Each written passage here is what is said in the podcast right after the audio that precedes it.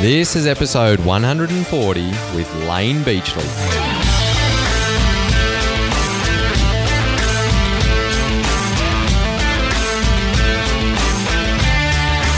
G'day, legends, and welcome to Your Life of Impact, where we connect with world class athletes and coaches, health experts and enthusiasts, inspiring entrepreneurs, and community leaders, all to teach you how to tap into your inner excellence. I'm your host, Brett Robbo, and I'm extremely grateful you're joining us today on your impactful journey.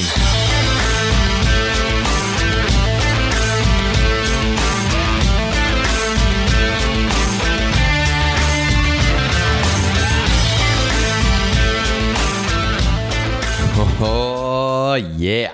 Strap in for an absolute perler of an episode with this one. Layne Beachley is widely regarded as the most successful female surfer in history, the only surfer, male or female, to claim six consecutive world titles. So that was from 1998 to 2003. Layne then went on to win a seventh world title in 2006 before retiring from the ASP World Tour in 2008. On Australia Day in 2015, Layne was awarded with an Officer of the Order of Australia for her distinguished service to the community through support for a wide range of charitable organisations as a mentor for women in sport and as a world champion surfer. Layne achieved yet another first in Australian sport by becoming Surfing Australia's new chairperson in the latter part of 2015. She's the first former female world champion of any sport to take on the role as a chair in a national sporting organisation. Layne is also the proud founder and director of her own charity, the Layne Beachley Foundation. Aim for the Stars, it's called, empowering and enabling young girls and women to invest in their future, fulfill their potential, and to put back into the community that supported them on their journey. Layne is one of Australia's most trusted and respected brands. As a highly sought after speaker, Layne shares her model for sustainable success, providing life changing tips and tools to turn ideas and intentions into actions, empowering people to become the champion of their life. Her exploits, exploits are astounding, her attitude unwavering, and her achievements inspirational. This episode with Layne was recorded a couple of months ago, and a week after the recording, I actually got to meet up with Layne at the Surfing High Performance Centre and also hear her deliver a very entertaining and insightful presentation to a group of female surf coaches. She was bloody hilarious and brilliant. When Layne was still surfing professionally, she had a bit of a reputation of a stubborn, arrogant bitch. she even talks about this in this episode. But what I love about Layne and her journey is the paradigm shift that she's experienced and how she's turned that stubborn arrogance and operating from fear into a place of deep, connected, fulfilled, loving experiences of life. She's found that balance between her inner warrior and her inner Buddha. In this chat, you'll hear Layne discussing the power and importance of breath work and how it's significantly changed her life. As you guys know, I'm a breathing coach and I bring it into most of my workshops and all of my coaching. There's so many different types of breathing. And if you're wondering how breath training can help you and your loved ones in everyday life, just want you to listen to this one small example. This is some feedback I received from a guy at a workshop that I ran with some leaders and managers a few months ago. He says, Hi, Brett. Often you come across a new technique or information in life and you randomly use that information haphazardly or for a brief period of time and then it lapses. However, I just wanted to reach out and let you know that I'm still using your breathing techniques on a daily basis following your session. Your enthusiasm to provide a variation on something that we do every second of every day was really an eye opener for me, which I've subsequently passed on to my family and close friends. My daughter has predominantly been a mouth breather due to ad- adenoids issues when she was a child, and following your session, I have passed on your techniques to her. This was not only this has not only improved the quality of her breathing, but also helped her to prepare for major meetings and life's obstacles with a much clearer mind and body. Claudia also has asthma, and this year, with improved breathing, her allergies have been greatly reduced. I'm a very busy. I'm very busy with a consultancy business, contracted work at the mines, and a part owner of a building company. And I use the specific deep breathing techniques every day to relax my mind and body following a busy day and to prepare for sleep. Thanks for your very enjoyable and totally interesting story. And I would continue to follow your journey on your podcast, which is making an impact on my family and I. I totally recommend your sessions to anyone looking to improve their quality of life and to be inspired by a remarkable Australian. That's from Dave. Boom! Thanks, Dave, you bloody legend. I love this. This is just one small example of the ripple effect that one person learning helpful and healthy habits and tools and techniques can have across the entire family. If you're keen to learn more about what Dave has experienced, then check out my programs and coaching opportunities online at yourlifeofimpact.com.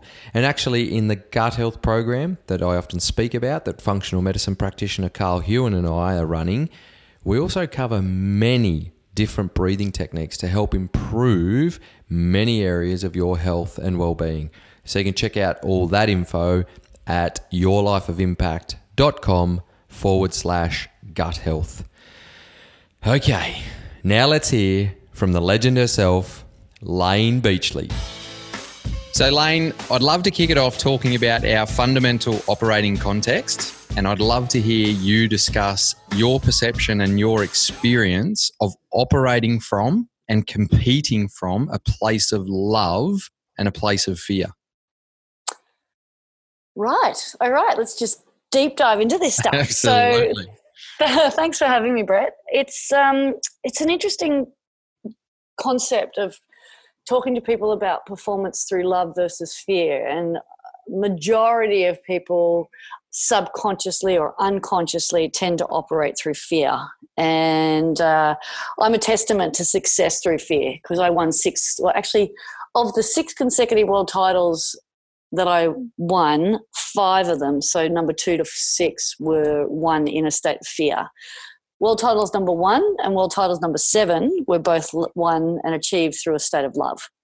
And what that looks like and how that feels is the way I explain it through fear is at all costs. So you will walk over broken glass, you will bleed, you will push people away, you will you will be extremely fierce, driven, focused. And I'm not saying that that's a bad thing, but I'm saying if it's at the cost of the quality of your health and well being, the cost of the quality of your relationships, the, the cost of the relationships with your peers and your friends and family, then something's got to give.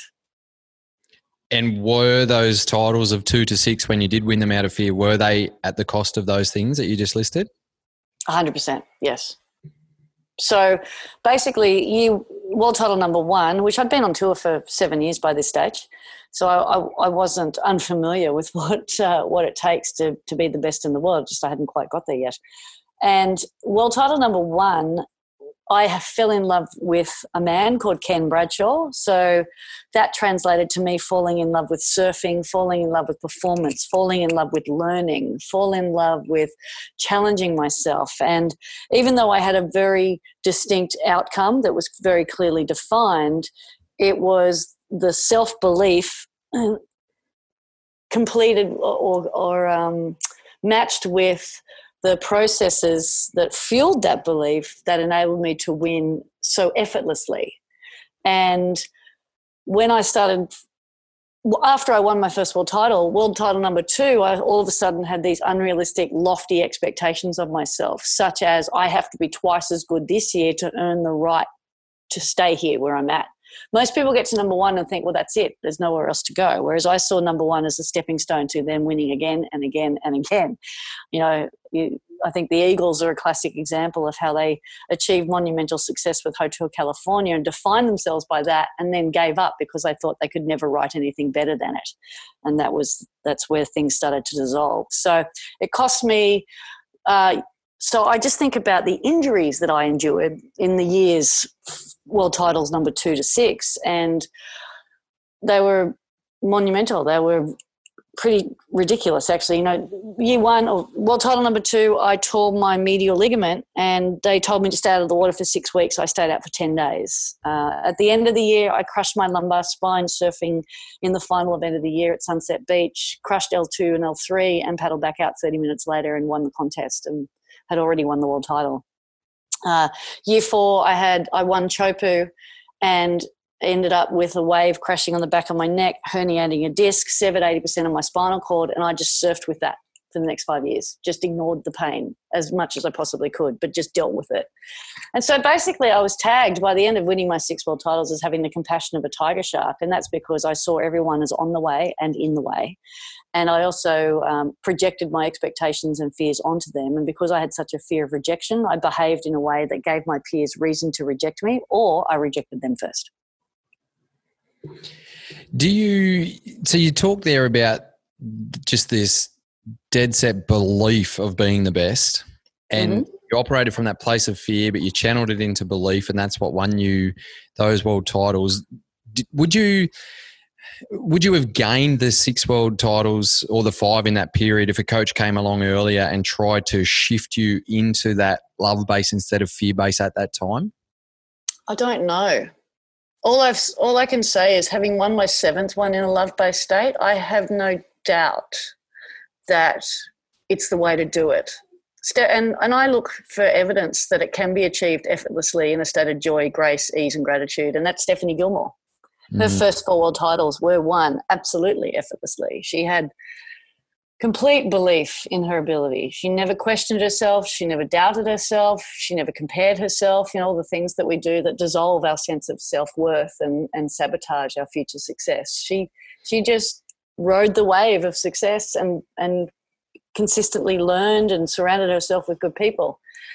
And so it's our minds that get in our own way. And so I'm often asked, do you think you would have, you know, I, I'm, I'm I'm a am uh, a I'm a person that really dislikes the term woulda, shoulda, coulda. Mm. You know, mm. would you, could have, should have. I just think you know that's it's uh, it's hearsay, and we all have 2020 hindsight. Um, but to answer the question, I believe that had I had the right frame of mind and the right support around me, it may have been easier. Well, I guess too, at the time of our life, it's in alignment with the fact that what what you're ready for, right? So a lot of yeah. the time, people apparently. won't change, and t- apparently, what, what we see is that people might not necessarily change, and they don't have that readiness so often. So this isn't always the case, but most often, mm. it's often forced upon people through they have to make the change through illness loss of a loved one major injuries major life adversity you, it sounds like you went through all of that all uh, sorry not all of that a lot of those things before Most, yeah you know before you were actually uh, before you made the decision so I, i'm really intrigued to hear what what was the final catalyst what made you make that shift and do the deeper work and then do you believe that we need to as humans do we need to experience the pain to make the big shifts in our life? Is that just a perception or a personal experience? I asked a question. I was speaking in an event recently and I asked a question who here believes success has to be hard? And 99% of the room raised their hand. Well, actually, no, 90% of the room raised their hand. Mm. So in Australia, for example, I believe we're deeply invested in struggle. And I wonder where that stems from. I wonder where that emanates from. Is it does it come from the fact that our parents had to work really hard to earn the right to live the lives that we're now benefiting from? Or did it come from the fact that our school teachers told us you must work hard to earn your grades? Or was it when we joined um, the employment field that we're told that we can't actually move up until we pay our dues and earn our stripes and you know show prove something to the world that we're deserving of it i wonder where this working hard belief comes from like i'm i'm all about working hard. I'm not all about hard work.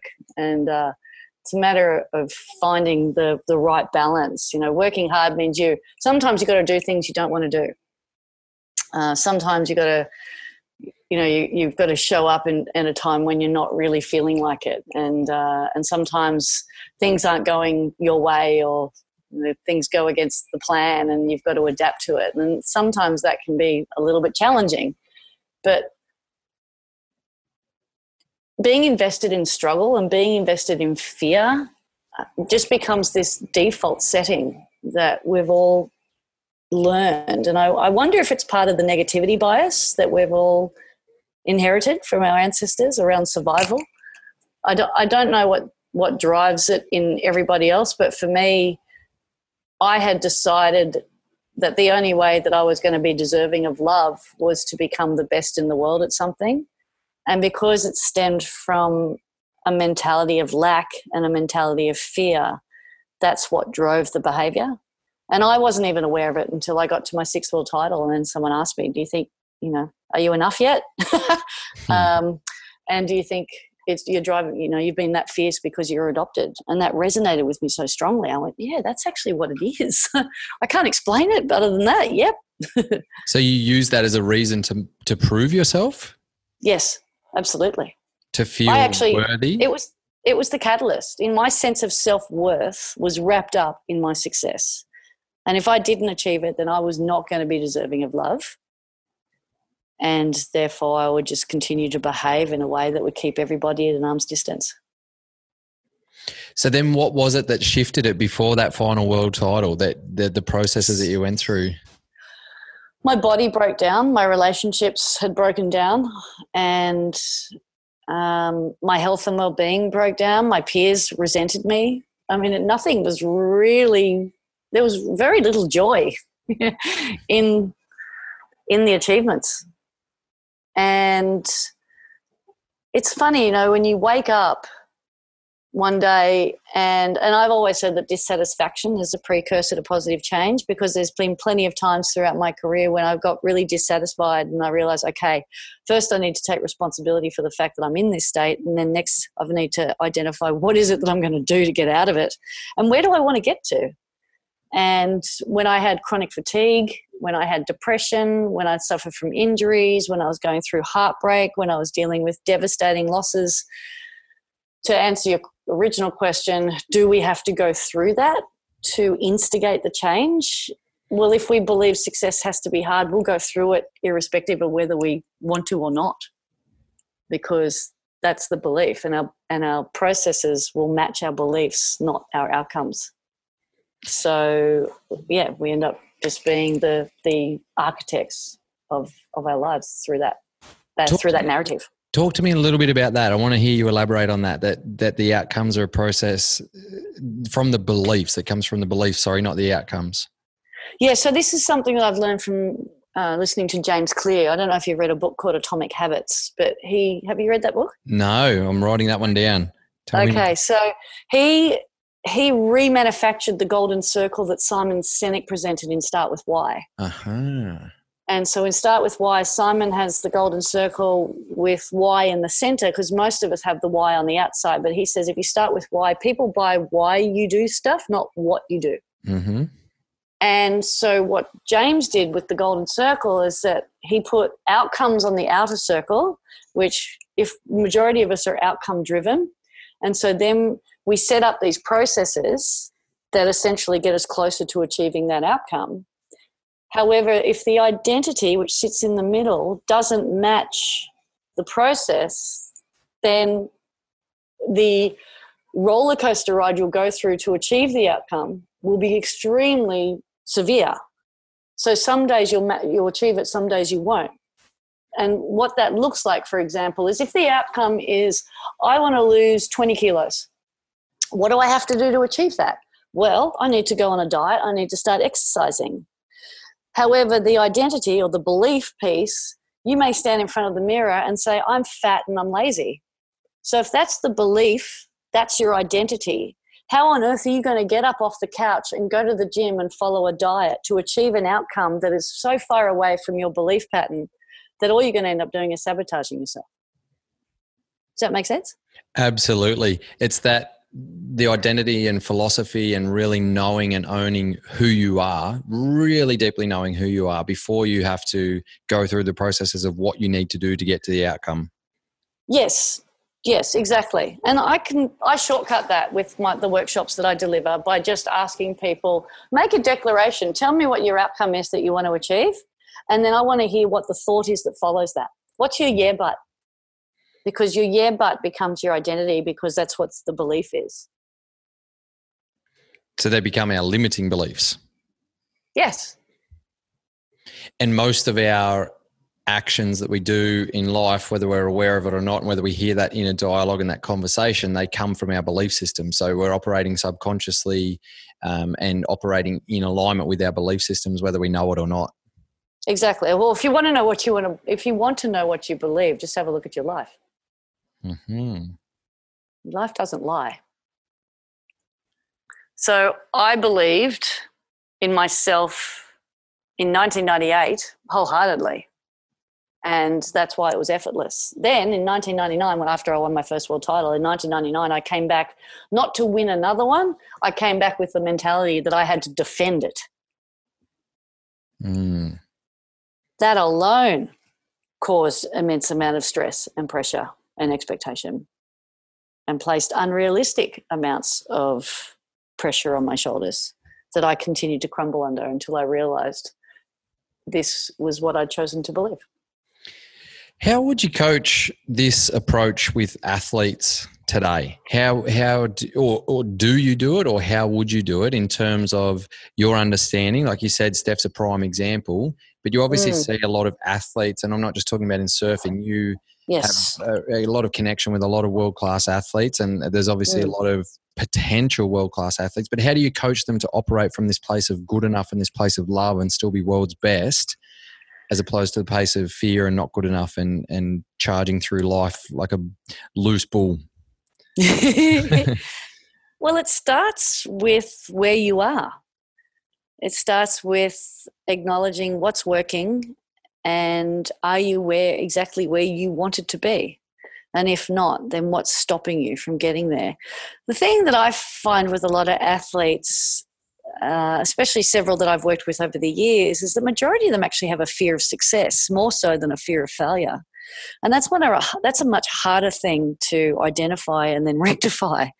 But once you recognize the fact that you have a fear of success, then you've just got to understand what's the cost of success to you.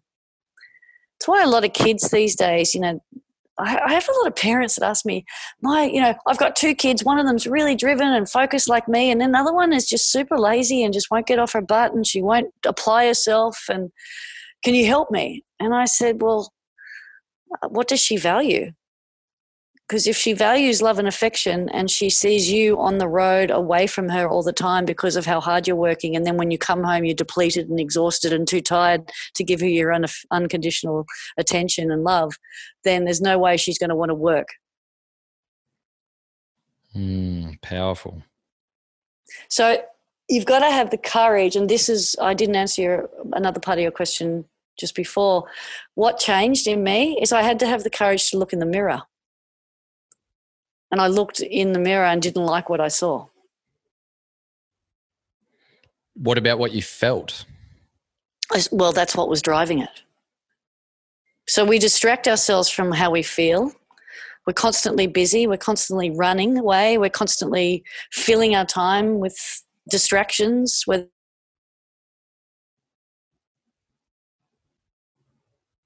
distracting ourselves from actually feeling the way we feel because we don't want to know how we feel because we're scared most of the time.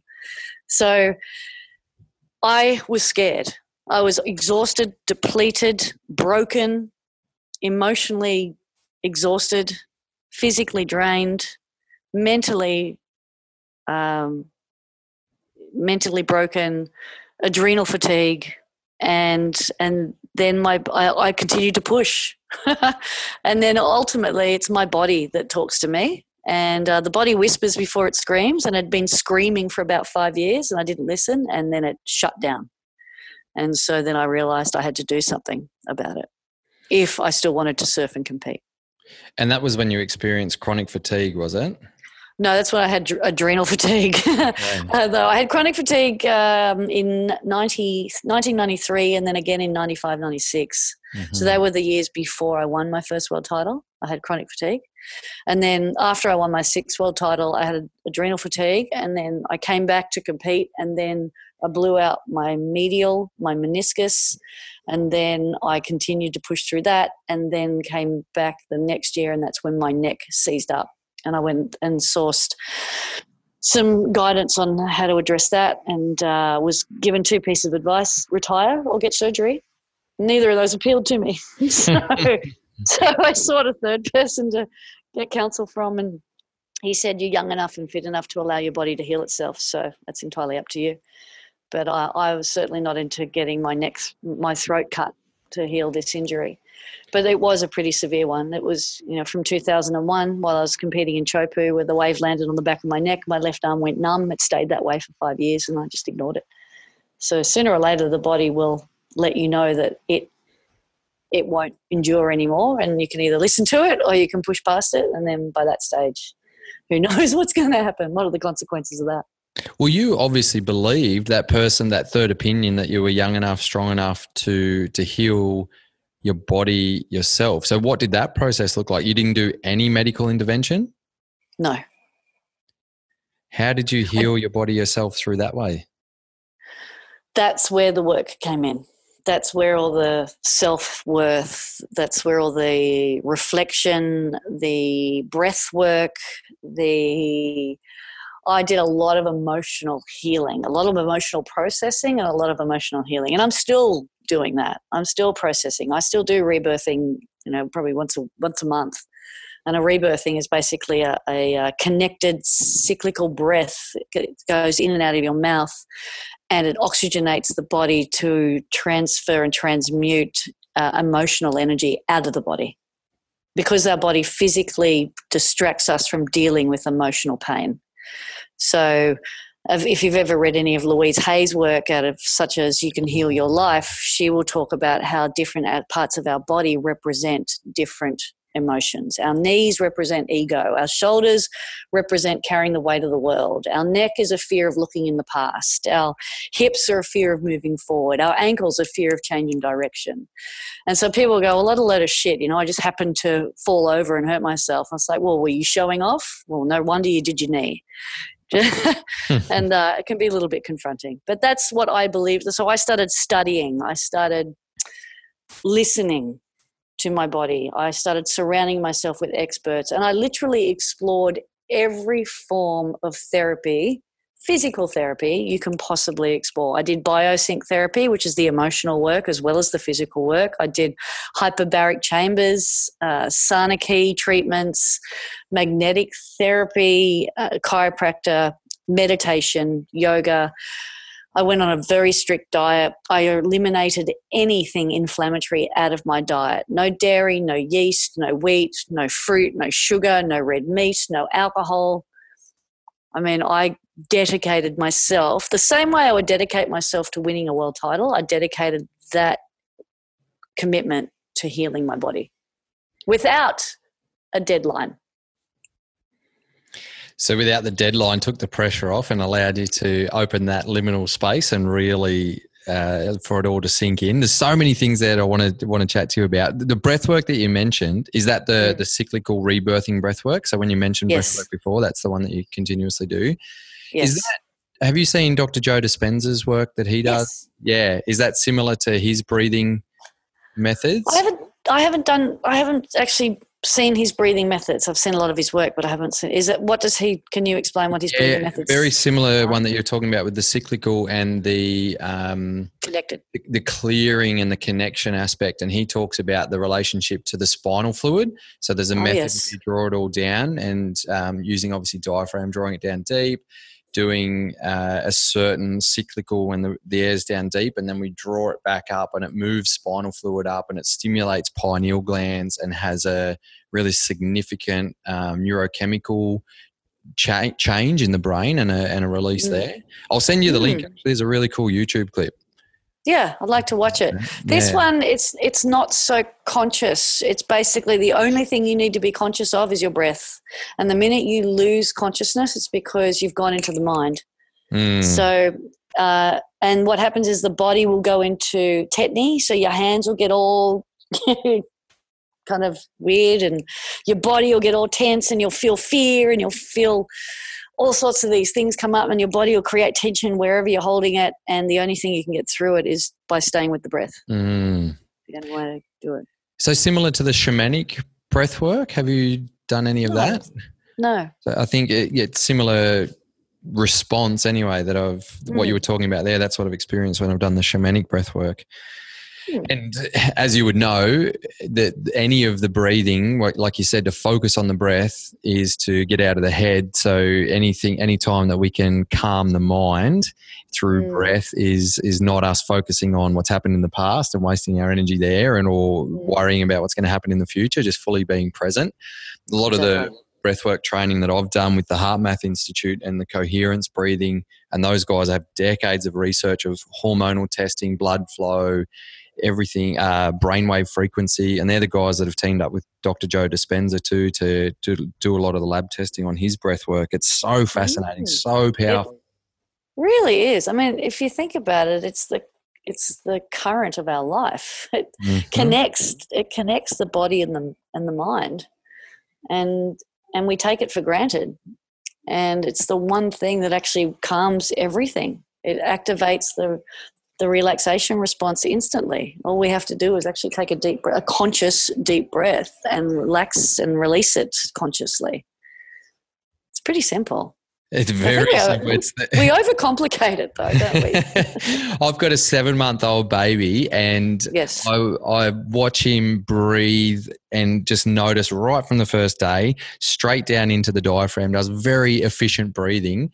And I Mm. just, I'm very conscious of watching him breathe all the time. And I, I'm going to note the time in his life when he stops doing that because we obviously are born breathing efficiently and correctly, deep, deep diaphragm breathing instead of the shallow chest breathing. So I'm really intrigued to know when that timeline is of when we start. Yes. And that's when I'll start doing breath work with him. Just don't let him know that he's become a scientific study. That's right. Classic. Even in speaking of kids, the the work that I do in schools, we teach breathing as one of the fundamental pillars because Right. we know that you know the the motto of um, at Calm Mind Co is calm mind, happy heart, or calm mind, Mm. resilient heart for the older kids.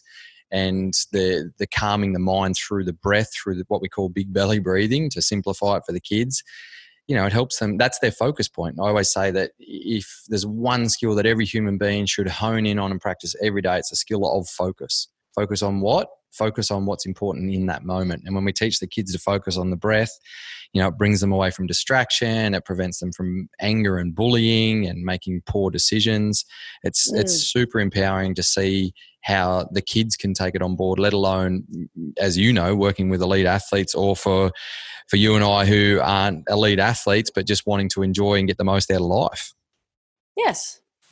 Pretty simple. Just breathe just consciously. how often do you do that cyc- cyclical breathing Oh, once a month.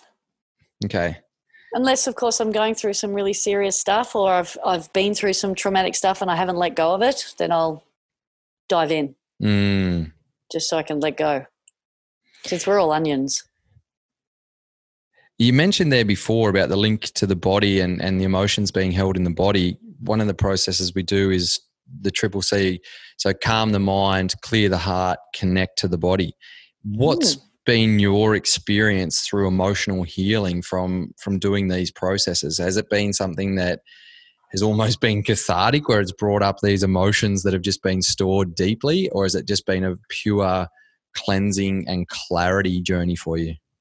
All of the above. Depends on the timing. The first one is incredibly cathartic because it it can be pretty confronting. A lot of your deep seated fears will uh, come to the surface quite quickly, and uh, then you've got to confront them, or you can uh, pretend that that never happened and never go back. And I remember, I still to this day can clearly, vividly remember my first rebirthing session because I ended up bawling my eyes out for about 45 minutes afterwards. Mm. It was, uh, yeah, it was full on. So, and now these days it's a lot more of a just a cleansing. But it all like i said sometimes it d- depends on where i'm at in my life. I, I did one because uh, I, I, do it with some friends and they've got a, a um, block of land out in kangaroo valley. And after the breath i still didn't feel cleansed enough. So then i needed to go deeper into doing more work. And um, so i'm you know i'm I'm a real reflective, introspective kind of person. I I solely am focused on how I'm feeling. And most of us don't understand that our thoughts determine our, our emotions. So, like you say, if you can clear the mind, then you will calm the heart.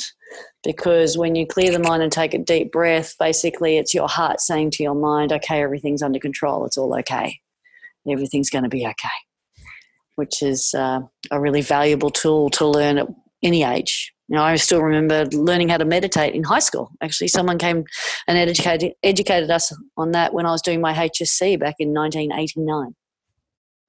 Wow, what was what was it like back then when people were talking about meditation? Was it a pretty hippie woo woo concept?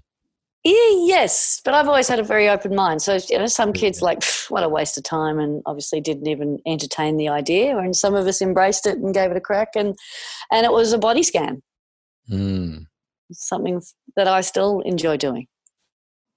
What's your what are your must do daily regular rituals? So I say daily slash regular because you know obviously sometimes we would love to do everything daily, but it life gets in the way. But what are your regular rituals that you you keep in your life to keep you in alignment? So I, when I open my eyes before when I wake up in the morning and before my well the minute my my eyes wake up or open my day starts and my mind starts racing and because congratulations I'm, you're human Thank you. Thank you very much. And also, the morning is my creative time. That's when I'm most on. I'm a morning person. You get me after two o'clock, you're not going to get too much creativity out of me. So it's a matter of doing the things that I really need to do first thing in the morning, and or actually getting out of getting out of my inbox and investing in the time to do creative things. Anyway, I my must dos are a breathing exercise. Normally, uh, it varies depending on how anxious I am, but it'll either be a box breath or um, a two times breath, or even just a quick little NLP technique, just to silence the chatter and What's calm my heart. What's the uh, NLP? Which one? NLP technique. Oh, so one I when one I learnt when I was competing for my sixth world title, where I had to shut my brain up because it was just the minute I found myself in in a position where I was losing, it would just go straight into negative dialogue. And so it was interesting, actually. I digress, but I was watching uh, a Mel Robbins clip recently, and mm. she was saying that when she goes into negative dialogue and she becomes aware of it, she just counts back from five to one. Mm-hmm. She goes mm-hmm. five, four, three, two, one, and it just prevents her from lashing out or reacting and, yeah, and being uh, emotional rule. or rational. Yeah, the five second rule. Really Powerful. Whereas, yeah, it's really powerful. Mm-hmm. And I, with this NLP technique, it's basically you sit up in the you sit up straight, you pull your belly button into your spine, you place your tongue behind the back of your front teeth, your top teeth. You take a deep breath in through your nose, and right as you get to the top of the breath, you hold it, you scream the word stop, and then you exhale through your nose again. Mm-hmm. And it actually silences your mind. it takes a couple of seconds. Do you, do you scream the stop out loud? Is this something you no. can do on, on a plane or something like that? No, I scream I scream stop in my head. Okay. And then I go into my morning mantra or my daily mantra. And it ends. So I have this whole long dissertation that I repeat, and then it ends with the, my final for my final mantra, which is I am happy, I am healthy, I am fit, and I am strong. And then I start my day, and I always start my day with a really big glass of water to rehydrate my brain and my body. Beautiful. Do you ever add and then ideally to the water? I go surfing. Sorry. Do you ever have, add apple cider vinegar to the water? I fail dismally in that respect, but I do have it, and I just forget to put it in there. So, are you suggesting that's a good thing to do? I'm suggesting that's a very good thing to do. Yes, I do a lot of work with gut health and the gut brain connection, and run some programs yes. in that, and that's a, a, powerful little easy easy tip to help uh, to help feed the good microbiome and kickstart your day off really well. How much do I put in my water? You can start with a capful or a you know a little bit less than a tablespoonful. Mm-hmm. Mm and then work up to what?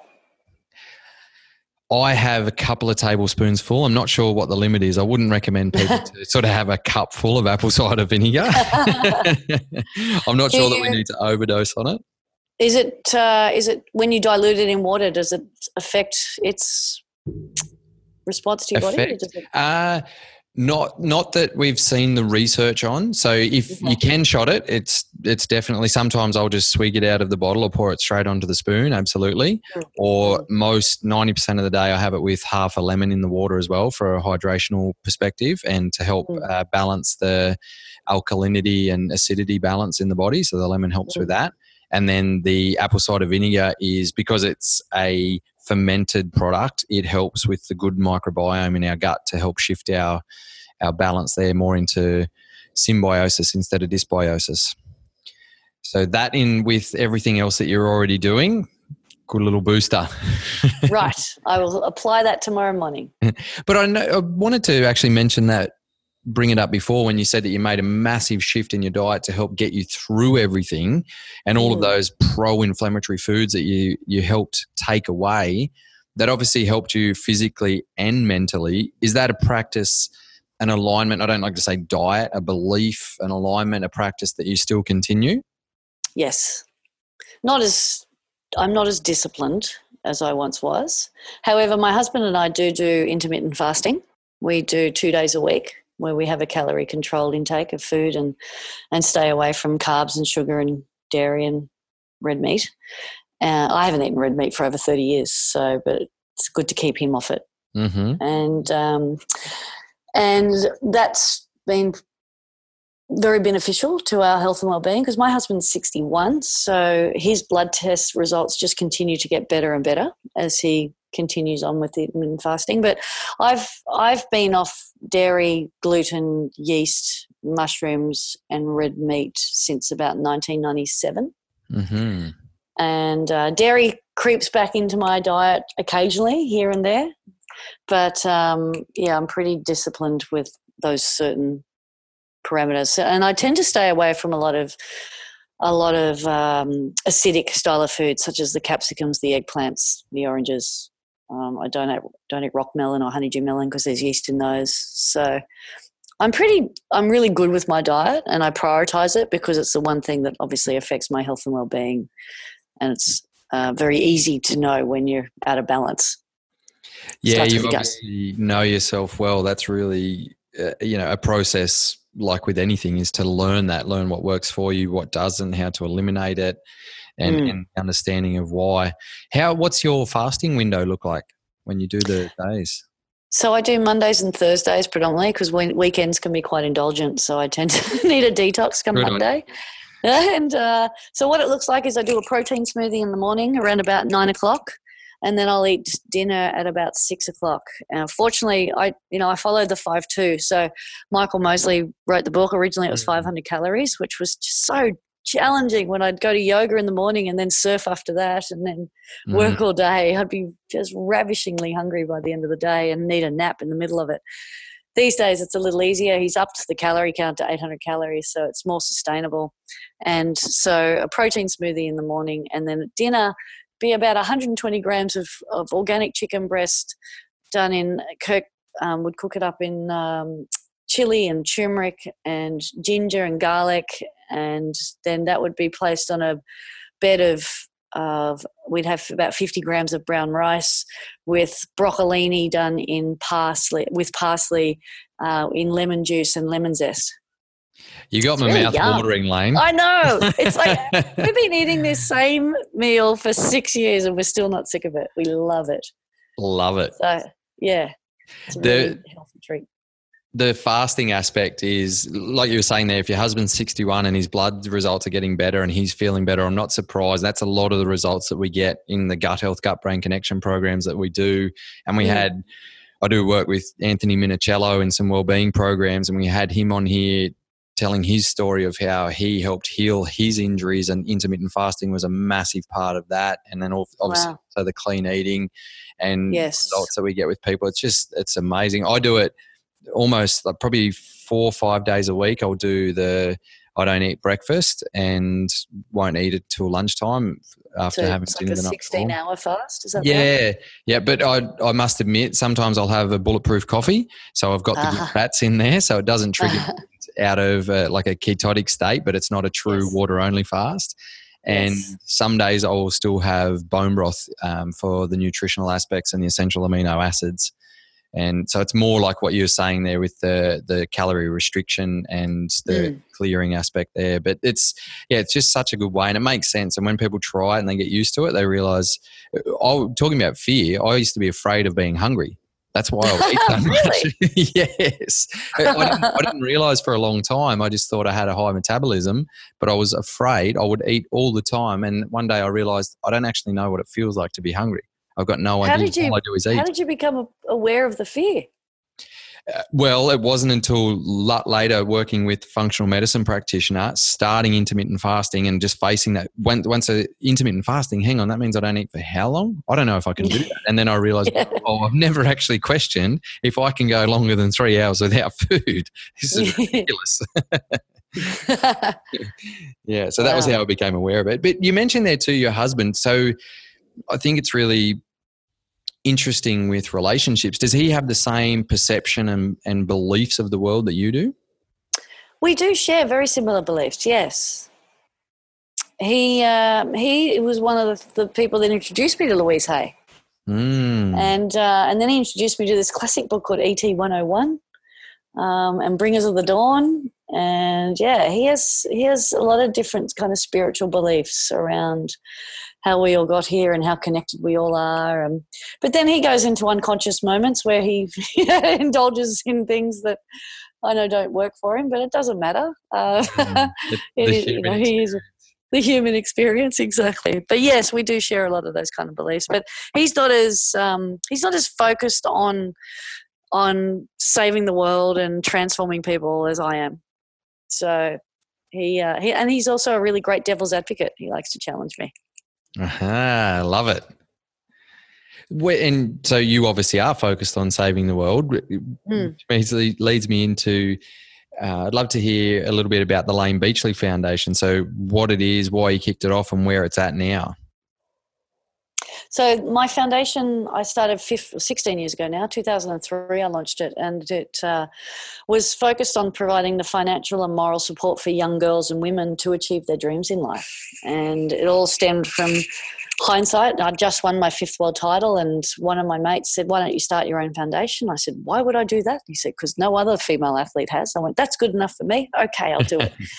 and I decided to focus on the things that I wish I had and because basically he said, look, you you name it, tell me what it stands for, tell me what it does, and, and we'll get the support for it. So I went out, I went home, and I started brainstorming on whether why did I want to quit so many times, and it was all because when you're number two in the world, everyone tells you you're amazing, but no one backs it up with any kind of significant support. And I really needed financial support when I was number two in the world. Actually, I needed it when I was number one, but we won't go there. So I decided to start a foundation that really focused on supporting women on their way up, not waiting for them to achieve and prove to me that they're deserving of support, but having the courage to ask for help and then uh, surrounding themselves with like minded women. And not just in sport, but music, science, business, culture, arts, environment, academia. And so over 15 years, I've granted almost a million dollars in scholarships to over 500 girls from around Australia in a, such a broad cross section of pursuits. And so it was incredibly rewarding. Come uh, end of 2018, we just were struggling. It's gone, it had left, it stopped being fun, it stopped lighting me up, and had gone into struggle mode. And, and I know when I'm in struggle mode or survival mode, it's no fun. And it stopped being fun. So I decided to close it down. And uh, and in the end, I've kind of handed the baton per se over to these five women who have very community focused pursuits and I've given them basically whatever was left in the bank. I think I gave them a, normally I'd give girls a three or four thousand dollar scholarship and then these final girls I gave them about a fifteen thousand dollar scholarship.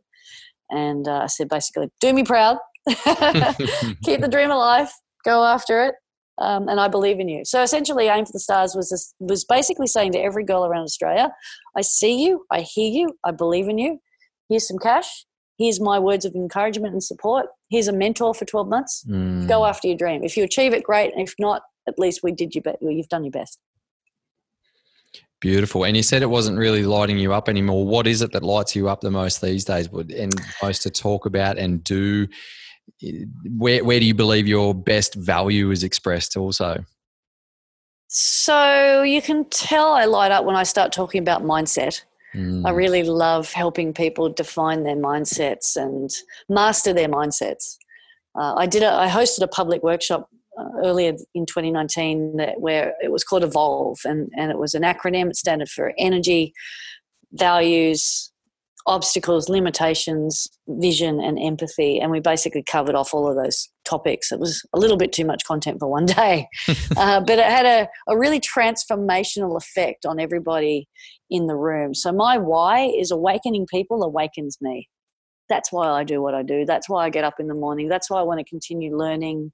That's why I want to continue evolving and transforming because the more I learn, the more I can teach. And we all teach what we need to learn ourselves anyway so that's why I created this Awake to Evolve concept because I really want to lift human consciousness. I really want to awaken the human spirit. I really want to help people live their best lives. And I know there's a lot of people out there doing it, and I'm doing it through lived experience.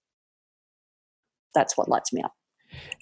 Did it light you up enough for it to continue? Will is the evolve model now something that you want to continue on with, or are continuing yes. with? Similar to you had an awakening where you realized you had a fear of hungry, being hungry. I have a fear of having to work too hard. I, I, one of my fundamental, one of my values, one of my driving principles is freedom um, authenticity and freedom. So I, only do things that really light me up and excite me. And Evolve does light me up, but it just it took an immense amount of work, and it kind of scared me a little bit. and uh, and now I have to get out of this um, ambivalent avoidance stage and just step in and own it. And, and and that's about also finding the right people. It's almost like I go back into the mentality that I had in 1997, which was the year before I won my first world title. I was number two in the world with a bullet in my hand, and I was ready to give up because it all seemed too hard. I was invested in struggle. So I've got to stay out of that survival mode.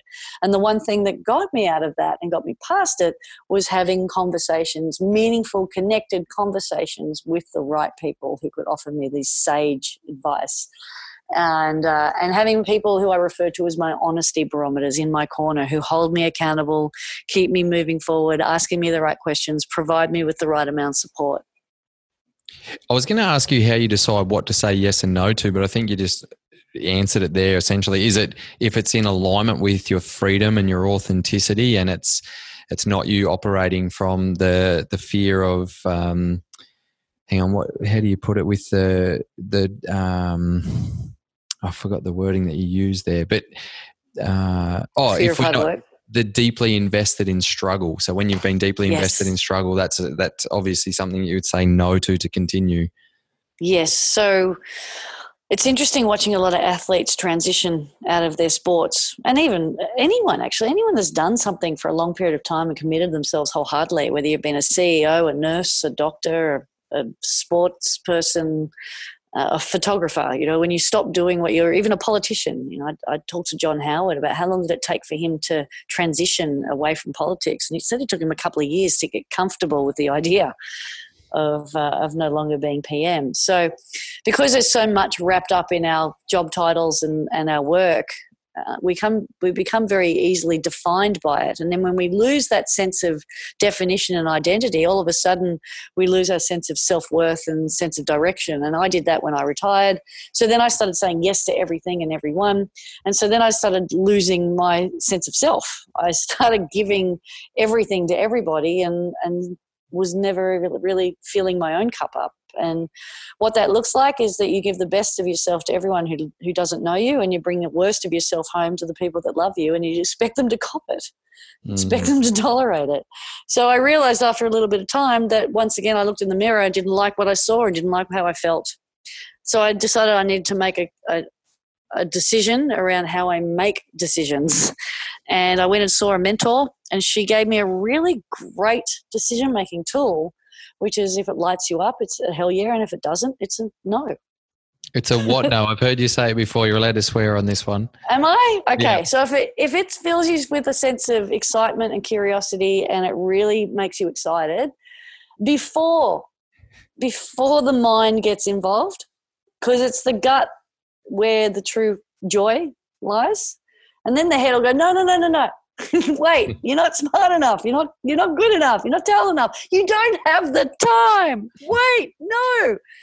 Before that all happens, in your gut when you're like, oh, that feels like I'm a little bit nervous and excited about that. It's a hell yeah. In the event that the same opportunity is presented to you and your mind's like, oh, I should, I could, I would, I've got the time, why not? Oh, you know, maybe I, I don't know, it could lead to something. It's a fuck no. that's a lot clearer. Yeah, that's that's how I make my decisions today. Given that that's how you make a, your decisions, I'm very honoured to have you on this podcast. Yeah, well, you you you weren't a you weren't a fuck no. You weren't a hell yeah at first either, only because I'd just done about seventeen of them. But uh, but you weren't a fuck no, so you passed. You got through the gate. oh, brilliant! Now you there are there are a couple of anomalies, and that's why I brought that example up. There's always going to be. I find there's about four or five anomalies throughout the year where my PA, you know, she'll email me something, go, "This is what they want, and this is how it's going to work," and basically, is it a hell yeah or a fuck no? And I sometimes it's a fuck no, thanks, and then a majority of the time it's like hell yeah, let's do this, and then it's mm, it's not a hell yeah, it's not a fuck no, so I'm just going to do it. Ah, so if it's an in betweener, it's a yes. Yes, majority of the time. Because you're so confident in your gut will tell you when it's a fuck no. Yes. Mm. Love it. All right, I've got a few quick questions before we wrap up, and uh, okay. I'm going to give you some time to get back out in the surf. my time there is done for today. Wait till t- it'll have to wait till tomorrow. I had my I had my half hour of power. I was pretty happy with that. Excellent. What's three key take homes that you want to leave with the listeners today from from your life experiences and your beliefs? Define how you want to feel, not what you want to do. Mm-hmm. Ask, and, it, and especially when it comes to your kids, don't ask them what they're going to be when they grow up. Ask them how they're going to contribute, because yeah. then that'll be that'll be conditioned through feeling versus thinking. Then the second piece is to just surround yourself with what I refer to as a dream team. So people who are honest with you, bring the best out in you, elevate you, celebrate you, console you, um, have empathy, and are consistent with you. That's your dream team. Mm. The, the the dream thieves are the ones that tell you, question you, doubt you, criticize you, judge you, and tell you you're never going to make it. Welcome to Manly. Come surfing with me and I'll introduce you to all my dream things. and then finally, once you've identified how you want to feel and who you want to have around you, then you've got to be your own accountability partner by taking action daily that's going to get you closer to either one of those two things. But how you want to feel essentially is the vision piece. And your vision is uh, is a preview of the life that you are destined to live. So, how do you want to feel when you live your life? Would you suggest that people label those feelings? Would you? Absolutely. Yeah. And express and feel. What if they, yeah, because if you don't, see, I'm not a psychologist and I've never studied psychology, and I've never been a big supporter of psychology per se because of my reticence to create labels. However, if they're if they're value driven and they're anchored in congruency, then they're a healthy label to have. Absolutely.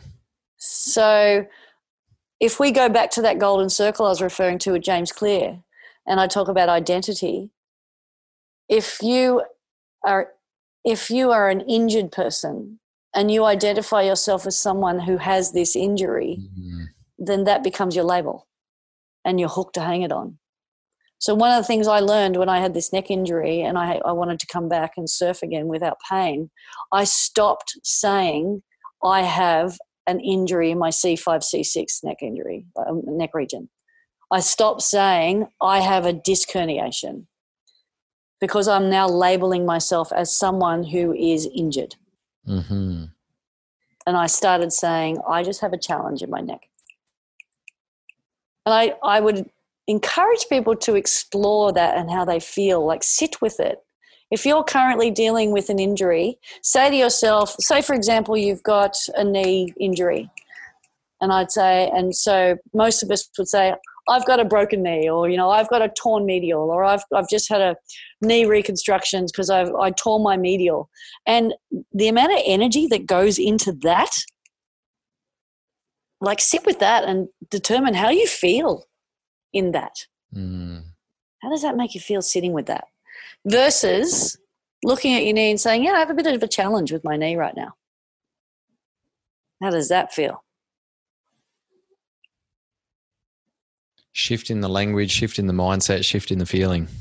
Exactly. Shifting the shifting outcome. the language, shifting the mindset, shifting the feeling, shifting the outcome. Mm. Super powerful. Yeah. Layne, where That's how we, I roll. Where, where's the best place for people to follow you? Is it social media? Jump on the website to find out more about Evolve and everything that you're up to. And then yeah, also, jump on my website. how can I and the listeners help you on your journey? That's a bloody good question. That's a really challenging one to answer. I've never been good at asking for help. what if I said, How can I and the listeners enhance yes. and optimize your journey? Um, I really don't know. You could. How do we support your belief support and your drive to impact the world? Mm. Well, when I start rolling out these workshops, you can attend them um, and just engage with me and challenge me. Brilliant. And they'll find all that on the website to be able to engage and challenge and connect. Yes. Is there anything you would like to ask me? Oh my goodness. Um, when I'm doing my podcast, can I interview you? Hell yeah. I had to just listen to the gut then. There was no fuck no sleeping in. So it's a hell yeah. Thank you. um, yeah, I mean, you've obviously got a wealth of knowledge, and I'm, I'm really grateful that you're taking the time to share that with the world because it's, we're all about impacting lives and helping people find their truth and do what's right for them. We're literally shortcutting the, the learning curve. So thank you for sharing your your gifts with the world. Layne Beachley, you're a legend. You're a genuinely, authentically connected soul that's significantly impacting our world for the better. Keep shining your abundant light to the world, my girl. Oh, that's very kind. Thank you, Brett. I shall do so. I'll make that commitment to you. ah, there you go. If it's not a hell yeah, it's a fuck no. Remember Layne's take homes. Define how you want to feel, not what you want to do. Surround yourself with a dream team, not dream thieves. And be your own accountability partner by taking action daily towards your goals, visions, and values. Make sure you follow Layne online at laynebeachley.com, and on there you'll find all of her social media tags, and you can read more about the events that she was speaking about that you can attend in person. Also, remember if you're keen to improve your physical, mental, and emotional well-being, you can jump online and check out all my different online programs, one-on-one coaching, and also reach out if your organisation would like to host me for a workshop to get some uh, results and experiences like what Dave mentioned in the intro. You can check it all out at yourlifeofimpact.com. And as always, remember, this is your life journey, your life of impact.